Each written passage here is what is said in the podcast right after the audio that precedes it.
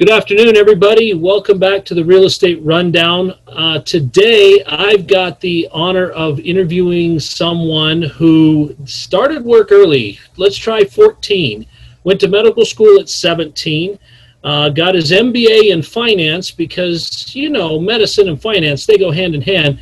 But today, I'm talking to Gurpreet Padda, who is out of St. Louis. Gurpreet, welcome to the show. Thank you. I appreciate it. So, Gurpreet, tell us a little bit about you and how you got to where you're at in your uh, in your real estate journey. Yeah, so I uh, I started extremely early. Um, I started running a construction company when I was 14 years old. I, I realized that I had really bad ADD and I had to do a bunch of different stuff. And so I started off mowing people's grass and then I found other things at their houses that they needed to have done. And eventually, I ended up realizing that I could hire other people to work for me. And so I was a little kid in high school and having my workers drop me off every day in their trucks because I was too young to drive, and I would take their phone calls in the in the gym, I mean, in the gym or in the in the cafeteria during lunch, and tell them what to do. So I was having guys that were 30, 40 years old working for me, and I was 14, 15, and 16. So wow. I got I got an early start in trying to manage people and understanding construction. So unfortunately, I probably made a lot of stupid mistakes at first in construction, and I learned the extremely hard way how to bid jobs, how to put people together, and how to make those mistakes. And I learned from every one of them. Every one of the things that I did wrong, I improved and sequentially got better eventually by the time i was I, I went to medical school when i was 17 eventually during medical school i still was really interested in projects but i needed stuff that i could do more passively because i couldn't really run teams of people anymore. Um, and so i started to get into passive real estate trying to buy buildings um, buy things at auction buy projects. And so I, I steadily went through that and eventually now you know 35 years later we own about a half million square feet of commercial uh, a couple hundred units of multifamily. And i've done just about every stupid kind of thing that a person can do. Uh, and i've made plenty of mistakes and learned along the way. Um, and I also ended up getting a, a, degree in finance because I was very, very curious about, about e- economics and understanding how the economic system impacts our ability to to function as human beings. I, I got into it because I was interested in cost benefit studies on medications, but then I was able to extrapolate that back to my career in in real estate and dealing with people. Um, and well, so I've done a lot of lot of silly stuff along yeah, the way. Well, you know, it's funny though when you're when you're seven when you're 14 years old, you're looking to make enough money to buy some bubble gum. Uh, but you know, as you as you progress, I mean, obviously that that grows into the real world. But you know, what's funny is because I've always said that I, I did not go to college, uh, and and I've always said, you know, I paid for my college courses uh, with the mistakes I've made. So it's nice to hear someone who actually went to college still had to pay the hard knocks that I paid growing up uh, with with the mistakes. But you know, don't you find that it's the mistakes that teach you the most? The mistakes are the only thing that teach you. But for the mistakes, you didn't learn anything. In yeah. any class that I did perfect in, that's the class I learned the least in right. because I didn't know what I did wrong. And my son actually said this to me once. He was probably 14. He'd done a test. And, you know, he's like, surprisingly, I did better than expected. And I said, what does that mean? He said, I got 100%. I said, well, that's great. He goes, no, it means I don't know what I don't know. Right. And I just happened to get the right answers. And that's, it's not going to have taught me anything. Right. Um, so I, I think that we really should cherish our mistakes and know that we tested the entire model and figured out where the dead spots were and which way we shouldn't go. Because if you don't make that mistake, you're going to end up, or at least learn from somebody else's mistake. And right. that's even more important. I mean, right. I'd rather, way rather learn from somebody else's mistake and see what they did wrong to make sure I don't do that again. But you know, how hard is it for us to actually see what they did and take it to heart, like the mistakes that we've paid for with our own blood and our own money? It's really hard and and most people will not admit their mistakes. Right. Uh, people hide their mistakes, Yeah. and they typically will not share those with you. And that's why, eh, you know, I have to tell you, I probably spent three quarters of a million dollars in all of my formal education, but I probably spent over a million and a half in my informal education. Um, and those informal educations, getting people to help me learn in a field that I wasn't familiar with. So when I did mobile home parks, I didn't just suddenly decide that I could run a, a 200 unit mobile home park. I went out and I got somebody who was really good at it so that I didn't make the same mistakes and I had them walk me through it and understand it. And I, I didn't just rely on the fact that they said they could do it. I tested them to see if they could do it and and I went back and looked at the projects that they'd already done and, and vetted them that way. Um, so I don't really I, I don't just assume that I can do it. There's a lot of stuff I can do, but I still rely on experts that really can help guide me to the right answer and share with me their mistakes so I don't have to repeat it. But you know, wouldn't you say that that's taken you 30 years to learn? Yeah, and I could have learned it a lot quicker if I wasn't so hard headed. I, I wish I hadn't been. Yeah, you know, I, I I had the conversation with a gentleman today, and he's like, you know, what would you tell your 19 year old self? Not to be so independent, you know, to be able to talk with other people and and learn from them and partner with them and and you know go through this process together instead of being so independent and hard headed that I had to learn it myself. You know, Yeah, it's it's my other issue. I mean, this is just personal. I'm a I'm an introvert, and so for me, it's very hard to trust in other people um, on the outside, and I don't naturally just accept somebody else's answer.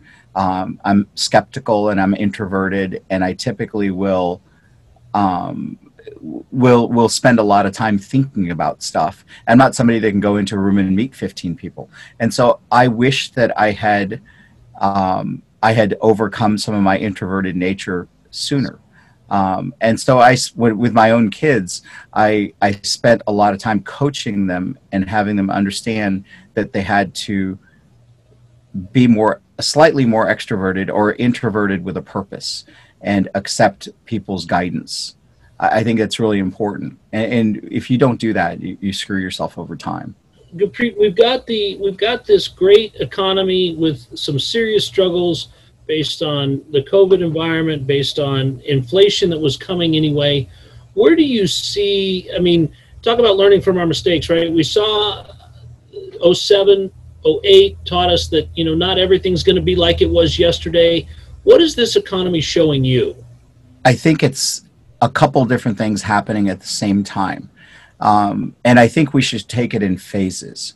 So, first of all, economic crashes don't happen catastrophically and suddenly and then go away.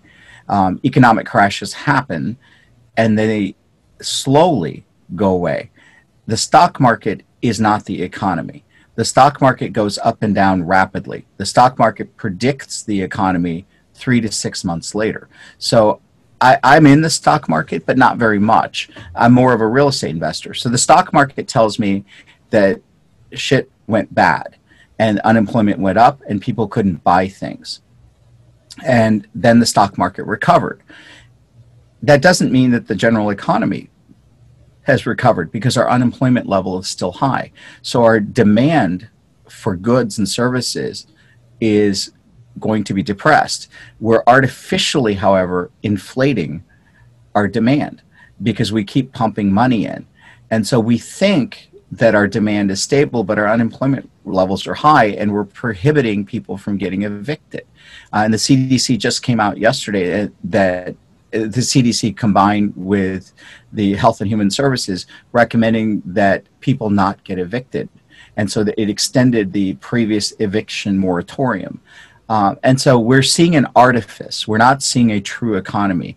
We're actually seeing a buffered economy. Our, our, we have a V shaped recovery right now because we've pumped up the stock market.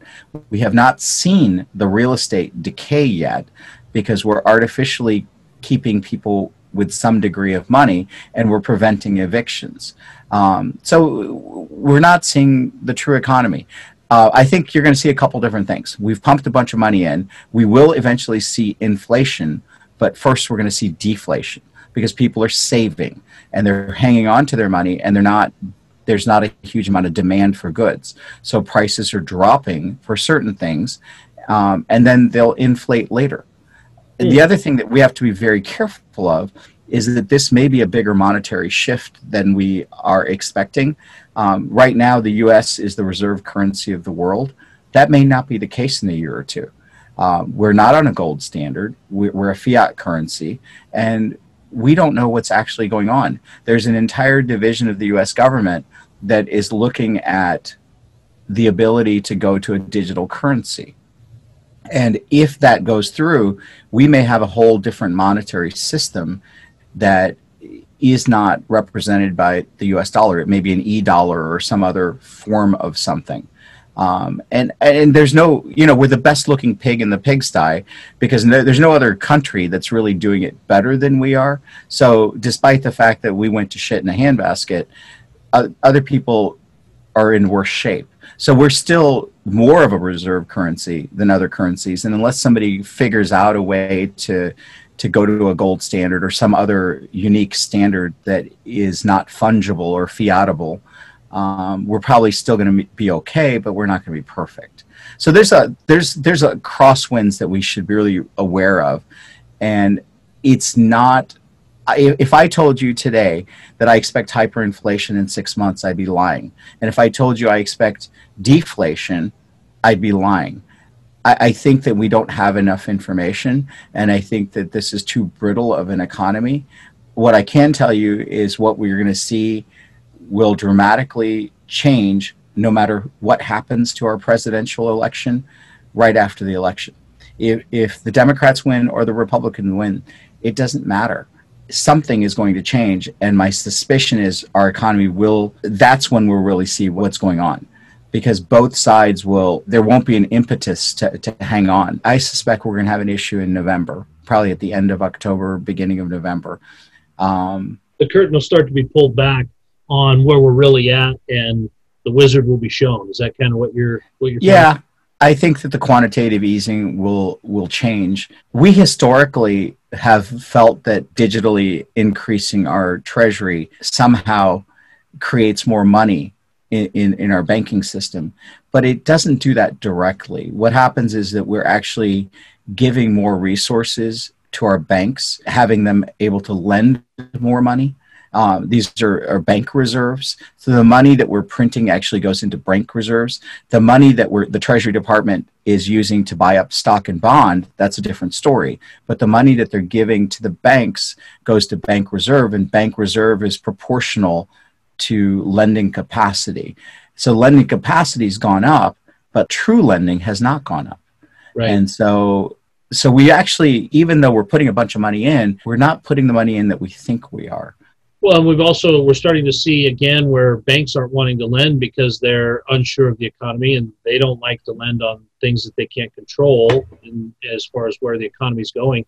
And so we've also seen you know lenders pull back and not do as much lending as as the Fed had hoped or as the, the consumer had hoped. Yeah, um, like Fannie Mae and Freddie Mac are now requiring 12 months of reserve. And right. so you, when you when you're doing your cap rate calculation for a multifamily, and now you have to put in 12 months reserve, that's going to affect your cap rate. So that means it increases the amount of money that you have to fund the project with, and right. put that money aside, and it essentially for you know th- that's that's not a small chunk of change that might be 5% of the project right um, that you that you've raised so where do you see with with everything you've talked about where do you see real estate as a whole going are we still going to continue to see prices rise rents rise are we still going to see a fairly robust real estate economy or do you think that's going to also ease you know it, it's hard to tell and I, I don't want to vacillate on an answer but it's really hard to tell. Here's my thoughts. Um, I think it's segregated by the type of asset. So I suspect that Class A assets in urban areas are going to get hit hard. People will leave urban areas. They will go slightly more rural. And if there, if it is possible for them not to have to work at an office building, they're going to take that option. Um, and there are some businesses that are going to allow people to work from home. And work from home in San Francisco could mean that you live in Montana. Um, and so I can see these dense urban areas that are extremely expensive, that have Class A housing, have a significant reduction in the amount of property being used. Class B and Class C properties, I actually think are going to do rather well. Um, and even if we have inflation, what's going to be what's going to happen is that you're going to be able to adjust your rents pretty quickly. Who's going to get hurt are retail centers that have five year leases because these people are still going to have five year leases and you can't inflation adjust. You can't say, oh, true inflation went to 10% this year and I'm going to make an adjustment because we have a false inflation rate of 2 to 3%, which doesn't really, you know, it doesn't reflect all of the goods and services that we have to buy. Um, and so, for some odd reason, you know, with a two to three percent inflation rate, but the real inflation rate being seven to ten percent, if you look at shadow stats, it's going to be a problem. And if you own a retail center and you're leased out for five years, you got a problem. So I think that larger long-term leases are going to have difficulties. So industrial property with long-term leases, retail centers with long-term leases, those are going to have problems. I think short-term leases will adjust to the economic winds as as they happen nearly in real time. I think single-family residences could go better, could get worse, but I don't see people buying a lot of condos in high rises in urban dense areas. I would see that people would go to mid areas. I think that they would go to rural areas, to suburban areas. You know, I just I was pulling up an article that I read earlier today that uh, said that people in uh, uh, forty uh, percent of uh, American city dwellers with children were now considering a move, up thirty five percent from earlier this year. It also showed a statistic that in San Francisco, a place you mentioned, uh, there were 20 homes on the market, and today uh, versus February, there was 20 homes available. Was it 20 year-to-date change in home sales? There was there's been an 80% change in the number of homes being sold in San Francisco from the beginning of this year. Um, that's a rapid increase, and that is people doing exactly what you said, working from, you know, when you're looking at the cost of homes in, I mean, I live in Idaho, right? And you can buy a three bedroom, two bath home in Idaho, 20 minutes from the state capital, for $280,000. You know, where in California, you know, in San Francisco, that's not going to buy you a mailbox. Uh, exactly. And so when people are now looking at the fact they, they can live and work from somewhere else, they're going to make that decision. And then what happens to the retailers? You know, we know Amazon is swooping in. Uh, I, I also saw a uh, top 10 stock picks of this year. And it's it's everything from spotify to you know to zoom which we're using here to uh, you know tesla's up 440% uh, but then you know so are amazon and so are you know all the other uh, wayfarers. Up everything that has to do with shopping from home or or dislocating yourself from the retail center and moving your whole existence to montana or wyoming where you have those wide open spaces and your and your money buys a lot of house that's a, that's a real thing now that um, that's seen a lot of change. And as we as we watch what's going to happen, I think you you are correct that we're going to see a huge shift in the demographic of where America chooses to live because now again we're going to start looking at it going, do I really have to live here? I think we're at an age where modern history is going to be changed by our by our economic or our, our electronic ability to do what we were confined to the to an office space or to a, to a city to do, now we can do from anywhere. I mean, this this whole interview process was not not feasible like this even five years ago. And it wasn't even feasible like this two years ago. From my perspective, I've always thought, you know, you live where you want to live and you invest where you need to invest. So I extrapolate this even further and say, look, where does my dollar buy me a future? Um, it's not what does my dollar buy me today. It is what are the tailwinds that are going to carry me forward because inflation and loss of population are tremendous headwinds. So you should not restrict yourself to looking at the locality that you're in, and you should not restrict yourself to looking at the locality in your own country. I think that that's a mistake. I think that as investors, we should look outside of ourselves and ask ourselves where in the world is the population growing, and where in the world can we move to with our dollars and our investment? We don't have to physically move there, but that we can generate a rate of return and so I think that that's where I'm headed now is to is to figure out where in the world. So have you figured out where in the world? There's a few places that are very interesting um, for me, and everybody has their own thoughts. I'm looking at demographic areas that are rapidly growing. I'm looking at demographic areas that have pretty good intelligence as in terms of their population that have high you know high amounts of education. And i also want transparency in their legal system. Um, just same thing i would look at in the united states. I want i want to be investing in an area that has a business friendly legal system. Um, and so some of those areas are places like colombia. It's english speaking. Uh, some of the other places you could consider investing in India. Uh, you could consider investing in North Africa. You could look at Nigeria.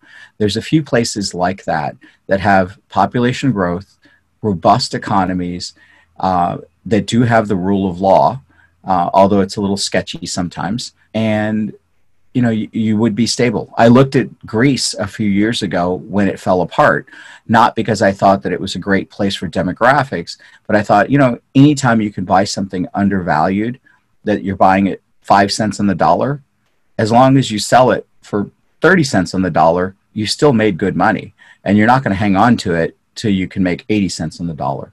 So i i look at things in transition and for God's sakes, I, am in St. Louis, and St. Louis is a cash flow city. Um, it does not appreciate large amounts. So I look for distressed assets in my own environment because I understand it and I can get to it easily.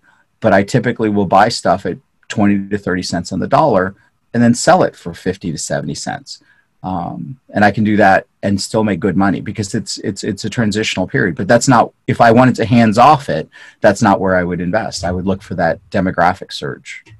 So is that typically where you invest? Is is in St. Louis, or are you all over the United States? I'm all over the U.S. Um, we have investments in Dallas, Texas. We have investments in Houston. We have investments in Phoenix.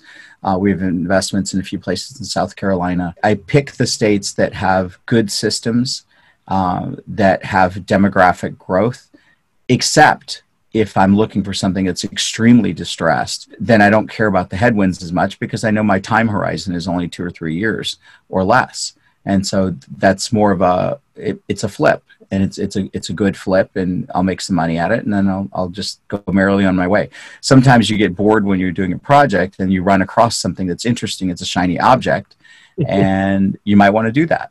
Spoken um, like a true ADD sufferer. yeah. So I mean it's you just want to you want to you want to do stuff that's interesting and and sometimes you know running a B grade or C grade apartment complex uh, is not necessarily fascinating, but rehabbing a church into 20 units of, of, of amazing property that has, you know, 30 foot ceilings is really cool and it makes you feel good. Um, I'm somebody that, you know, you do that? Where did in St. Louis. In St. Louis. Louis. I, you know, I, I, took an old waterworks building down here and turned it into a 600 seat uh, um, barbecue restaurant. Oh, and, wow. and so it's, amazing facility. It's 17,000 square feet. Um, I started off my life as a vegetarian uh, and went through my life as a vegetarian until I ran into Gates Barbecue in Kansas City, and uh, one day wasn't vegetarian. Uh, and so then I got fascinated by barbecue, and so I ended up doing a barbecue restaurant in St. Louis eventually. So, do you own the restaurant, or did you just? Uh, you, you yeah, we we my business partner and I um, started the restaurant, put the recipes together, traveled all over to probably 200 other barbecue restaurants, um, and figured out the recipes that we wanted, hired the chefs, owned, operated, constructed, did everything, ran it for about four years, um, and then decided that we needed to do another project. And so we sold the business, but we own the properties and we own the intellectual property behind it. so when you're looking at real estate, are you strictly value add? Are you strictly distressed? Are you strictly what is? Do you just have one that you do, or do you just know that fundamentals are fundamentals, and you can apply those to different asset classes, asset types, towns? How do you come up with what you're going to do? Well, there's a couple of things. One, it has to comport with my personality, which is ADD. So I like I like things in motion. So I'm not somebody that's going to be a bond investor looking at a one and a half percent return and hands off. So it has to be something that's interesting. It has to generate enough cash flow so my IRR has to be greater than 15% or I won't touch it. Um, it has to be something that has a good purpose. It's going to end up creating a community. So I typically will do things in an edge area um, just because I want to change community. Uh, we just took over a 24 unit in the worst part of the hood um, literally a week ago. Uh, it was a California investor, purchased it for 2.9 million, 24 units. Uh, in six months, it became a a den of prostitutes and hookers and meth heads, and it just turned into shit. I ended up buying it from them for six hundred thousand dollars after they bought it for almost three.